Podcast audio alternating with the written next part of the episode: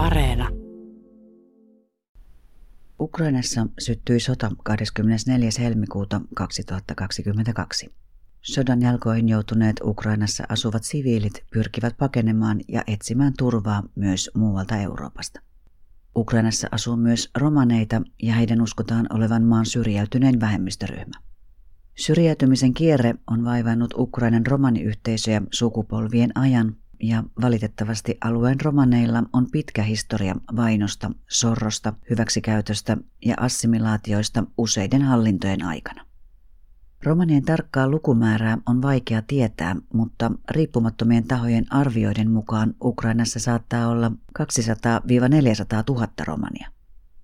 Monet Ukrainan romanit viettävät koko elämänsä ilman henkilöllisyystodistusta tai rekisteröintiä.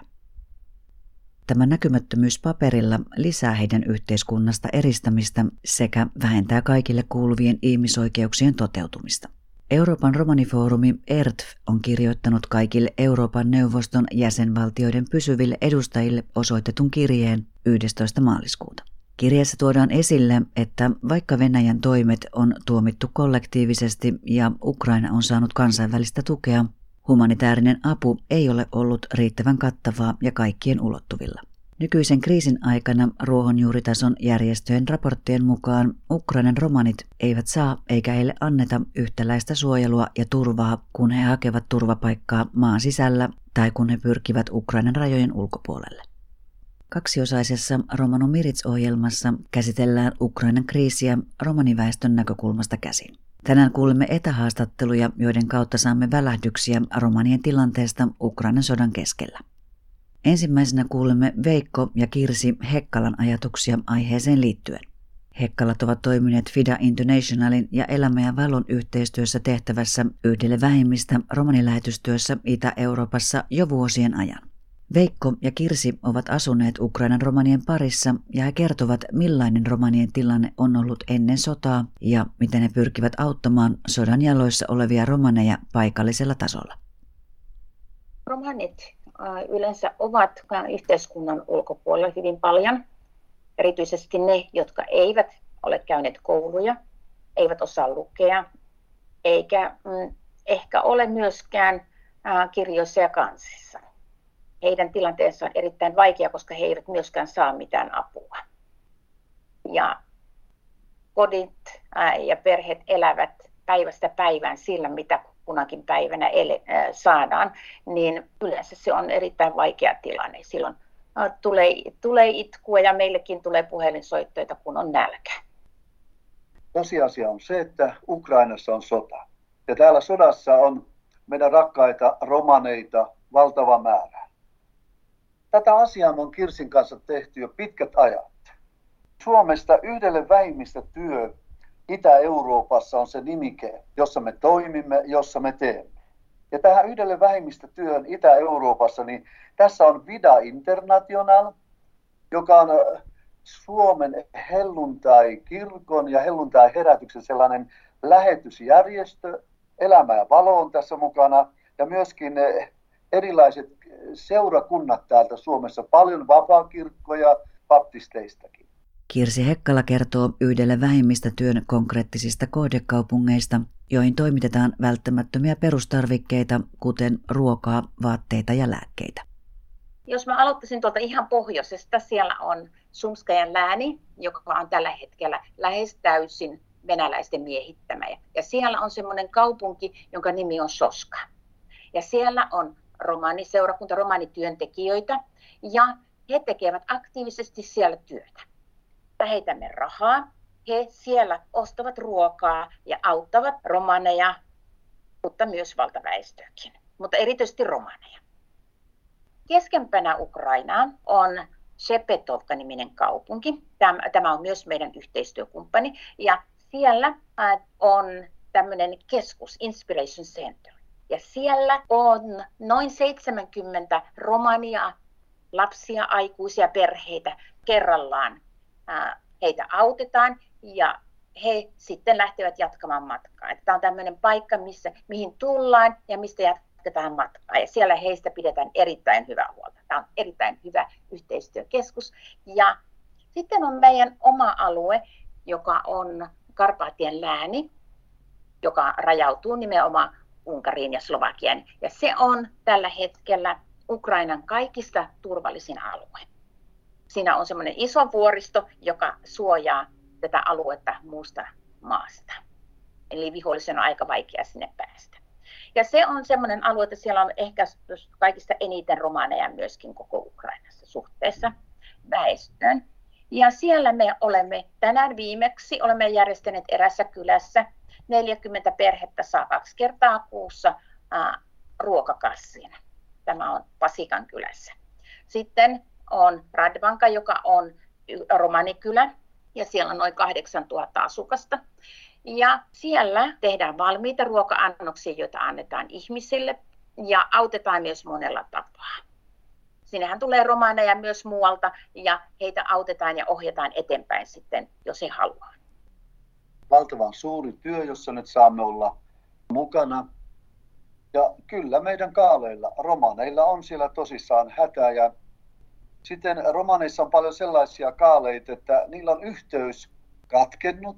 He elävät hyvin paljon siellä omassa pienessä ympäristössään. Ja tämän kaltaiset monetkin niin tuota, joko eivät pääse lähtemään taikka eivät sitten lähde. Vida International, elämä ja valo, yhdelle väimistä työ.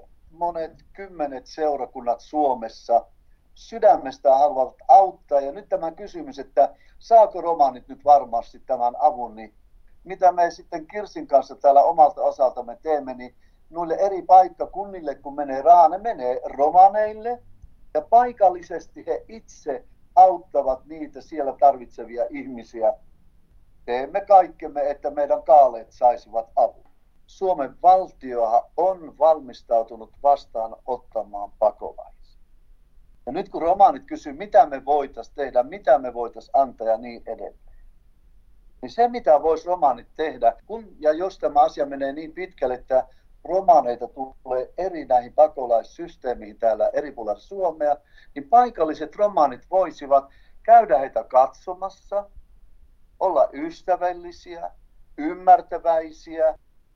Nyt ensimmäisessä vaiheessa, kun vielä on tämä kriisitilanne päällä, tärkeintä on se, että ihmiset saavat kodin, saavat katon pään päälle, on ruoka ja on, että on perusturvallisuus. Vasta myöhemmässä vaiheessa pystytään niin kuin enemmän jatkamaan sitä, että mikä on, miten voidaan kohdata kriisin kohtana kohdata niitä ihmisiä. Näin meille kertoivat Veikko ja Kirsi Hekkala. Euroopan romanifoorumin kirjeessä tuodaan esille Ukrainan romaneihin kohdistuvia dokumentoituja ihmisoikeusloukkauksia joita ovat muun muassa, että ukrainalaisia pakolaisia rajalta kuljettavat pussinkuljettajat ovat kieltäytyneet ottamasta romaneja kuljetuksiin. Ukrainan rajaviranomaiset ovat ajaneet romaneja pois pakolaismajoituksistaan. Romaneja on pysäytetty rajoilla ja heitä on estetty kulkemasta rajan yli henkilöasiakirjojen puuttumisen vuoksi. Yleisesti jaetussa humanitaarisessa avussa romaniperheitä on jätetty huomiotta, kun ruokaa ja vaatteita jaetaan. Tässä on vain osa asioista, jotka ovat Ukrainan romanien todellisuutta sodan keskellä.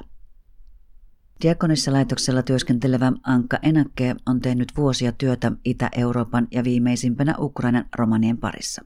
Sain puhelinyhteyden Ankkaan ja hän kertoi, kuinka Diakonissa laitoksella on tehty viimeisen 12 vuoden ajan tiivistä työtä Itä-Euroopan romanien parissa. Ankalla on myös ajantasaista tietoa Ukrainasta, jonka hän halusi jakaa Romanomiritsin kuulijoille. Työskentelemme Romaniassa, Bulgariassa, valko Moldovalla, Ukrainassa. Ja meidän toimintatapa ulkomaille on, että meillä on siellä romanijärjestöt kumppanina. Ja Ukrainassa aloitimme yhteistyötä romanijärjestön kanssa niminen Chirikli. Ja Chiriklille on jäseneitä ympäri koko Ukraina. Ja ennen sota äh, aloitimme heidän kanssa – yksi kehitysyhteistyöhanke. Ja meillä on siinä hankkeessa mukana Suomesta Suomen romaniyhdistys ja sitten myös Jyväskylä kaupunki. Ukrainassa asuu noin 400 000 romaneita. Ne asuu ympäri maata. Ja ennen sota ihmisoikeushaasteita Ukrainan romaneille olivat paperittomuus, eli se, että noin 20 prosenttia romanivaihto eli niin, että heillä ei ollut henkilöpapereita vai muita asiakirjat, mitä tarkoittaa siitä, että heillä ei ollut niitä mahdollisuutta saada niitä olemassa olevia palveluja. Ukrainassa on ollut aika paljon myös viharikoksia ja vihapuhe, hyvä köyhyys ja sitten se, että romanit asuivat huonoissa asumisalueilla ilman sähkösopimus, ilman vettä. Kuten sanoin, kun meillä on se hanke tällä hetkellä siellä ja se yhteistyökuvio ja se vahva kumppanuus meidän kumppanin kanssa, romanijärjestö Chirikli, heti sitten kun tota alkoi, olimme päivitään tekemisissä heidän kanssa sillä tavalla, että yritimme viestitä, mitä heille kuuluu. Ja onneksi siellä on toiminut kuitenkin netti, että olemme pystyneet puhua.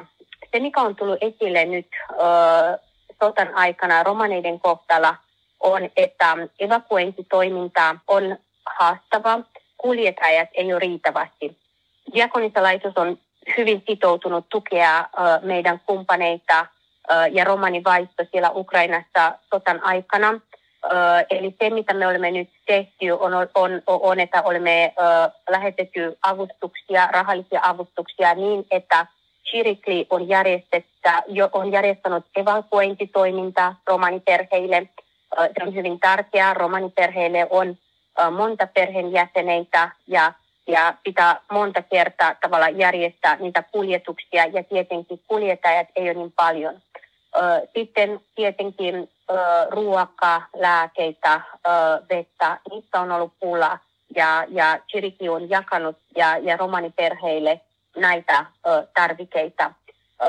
Sitten Chiriki myös pitää huolta siitä, että syrjintä ja rasismi ei esiinty esimerkiksi näissä majoituspaikoista – nyt on jo huomattu, että molemmat siellä Ukrainan puolella ja vaikkapa niitä vierasmaat, Moldovat, Romanian, jos on järjestetty hätämajoitustoiminta pakolaisille, Ukrainan pakolaisille, romaniperheet ovat valilla toiseutettuja siellä. Ja itse asiassa yksi tärkeä asia, mitä Chirikli pohti, on se, jos pitää avata siellä Lansi-Ukrainassa vähän kuin hätämajoitus vai paikka romaniperheille, missä voi majoita turvallisesti.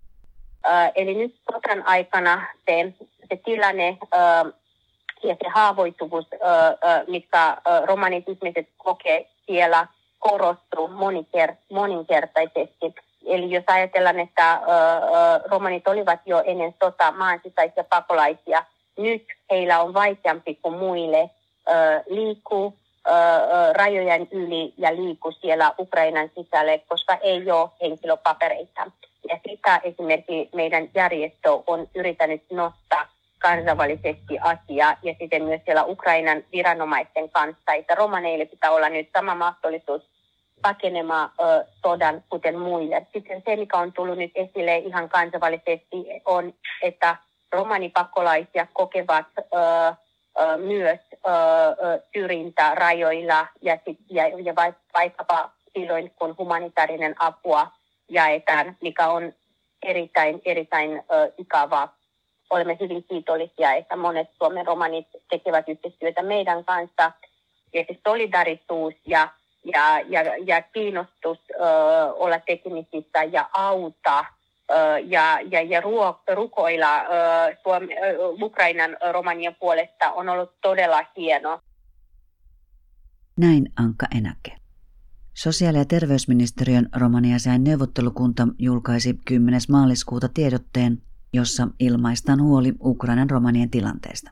Ukrainan romaniväestön kohtelusta on uutisoitu valtamedioissa vähän ja eikä esiin ole tuotu syrjintää, jota on vaikea ymmärtää tilanteessa, jossa jokainen sotaa pakeneva on hädässä ja avun tarvitsija. Kansainvälisen pakolaisoikeuden mukaan kaikkia sotaa pakenevia pakolaisia on kohdeltava yhdenvertaisesti etnisestä alkuperästä, uskonnosta tai sosiaalisesta taustasta riippumatta. Seuraavassa Ukrainan kriisiä käsittelevässä Romano Mirits-ohjelmassa katsomme kokonaisuutta Suomen romanien näkökulmasta käsin. Minä olen Miriam Schwartz ja kuuntelitte Romano Mirits-ohjelmaa. Ahendela.